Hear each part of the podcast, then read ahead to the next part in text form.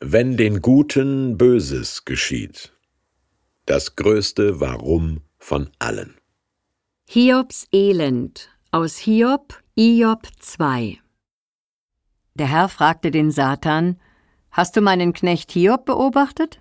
Er ist fromm und führt ein vorbildliches Leben. Er begegnet Gott mit Ehrfurcht und hält sich von allem Bösen fern. Noch immer hält er sich frei von Schuld.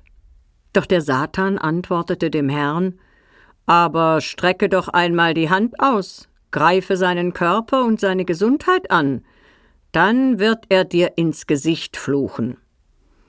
Da sagte der Herr zum Satan Gut, ich gebe ihn in deine Gewalt, doch sein Leben musst du ihm lassen. Danach verließ der Satan den Herrn und sorgte dafür, dass Hiob krank wurde. Geschwüre brachen aus und bedeckten ihn von Kopf bis Fuß. Da nahm er eine Tonscherbe, um sich zu kratzen. Er saß auf dem Boden, mitten im Dreck. Seine Frau sagte zu ihm Willst du dich noch immer frei von Schuld halten? Verfluche endlich Gott, so dass du stirbst. Da antwortete er ihr Dummes Gerede. Wenn wir das Gute von Gott bekommen, Sollten wir da nicht auch das Böse annehmen? Bei allem ließ Hiob sich nichts zu Schulden kommen. Kein böses Wort kam ihm über die Lippen. Das Buch Hiob, ein erschütterndes Stück Weltliteratur, das so skandalös anfängt, wie es endet. Der umgangssprachlich liebe Gott ist so lieb nun auch wieder nicht. Er wird als Spielernatur geschildert, als Satan darauf wettet, dass der wohlhabende fromme Hiob Gott verfluchen wird, falls er Besitz, Kinder und Gesundheit verliert, geht Gott drauf ein. Hiob verarmt, seine Kinder sterben, er selbst wird todkrank. Die Frage, warum junge Mütter im Slum bettelarm an Krebs sterben müssen, während mafiöse Zuhälter auf Ibiza reich und gesund alt werden dürfen?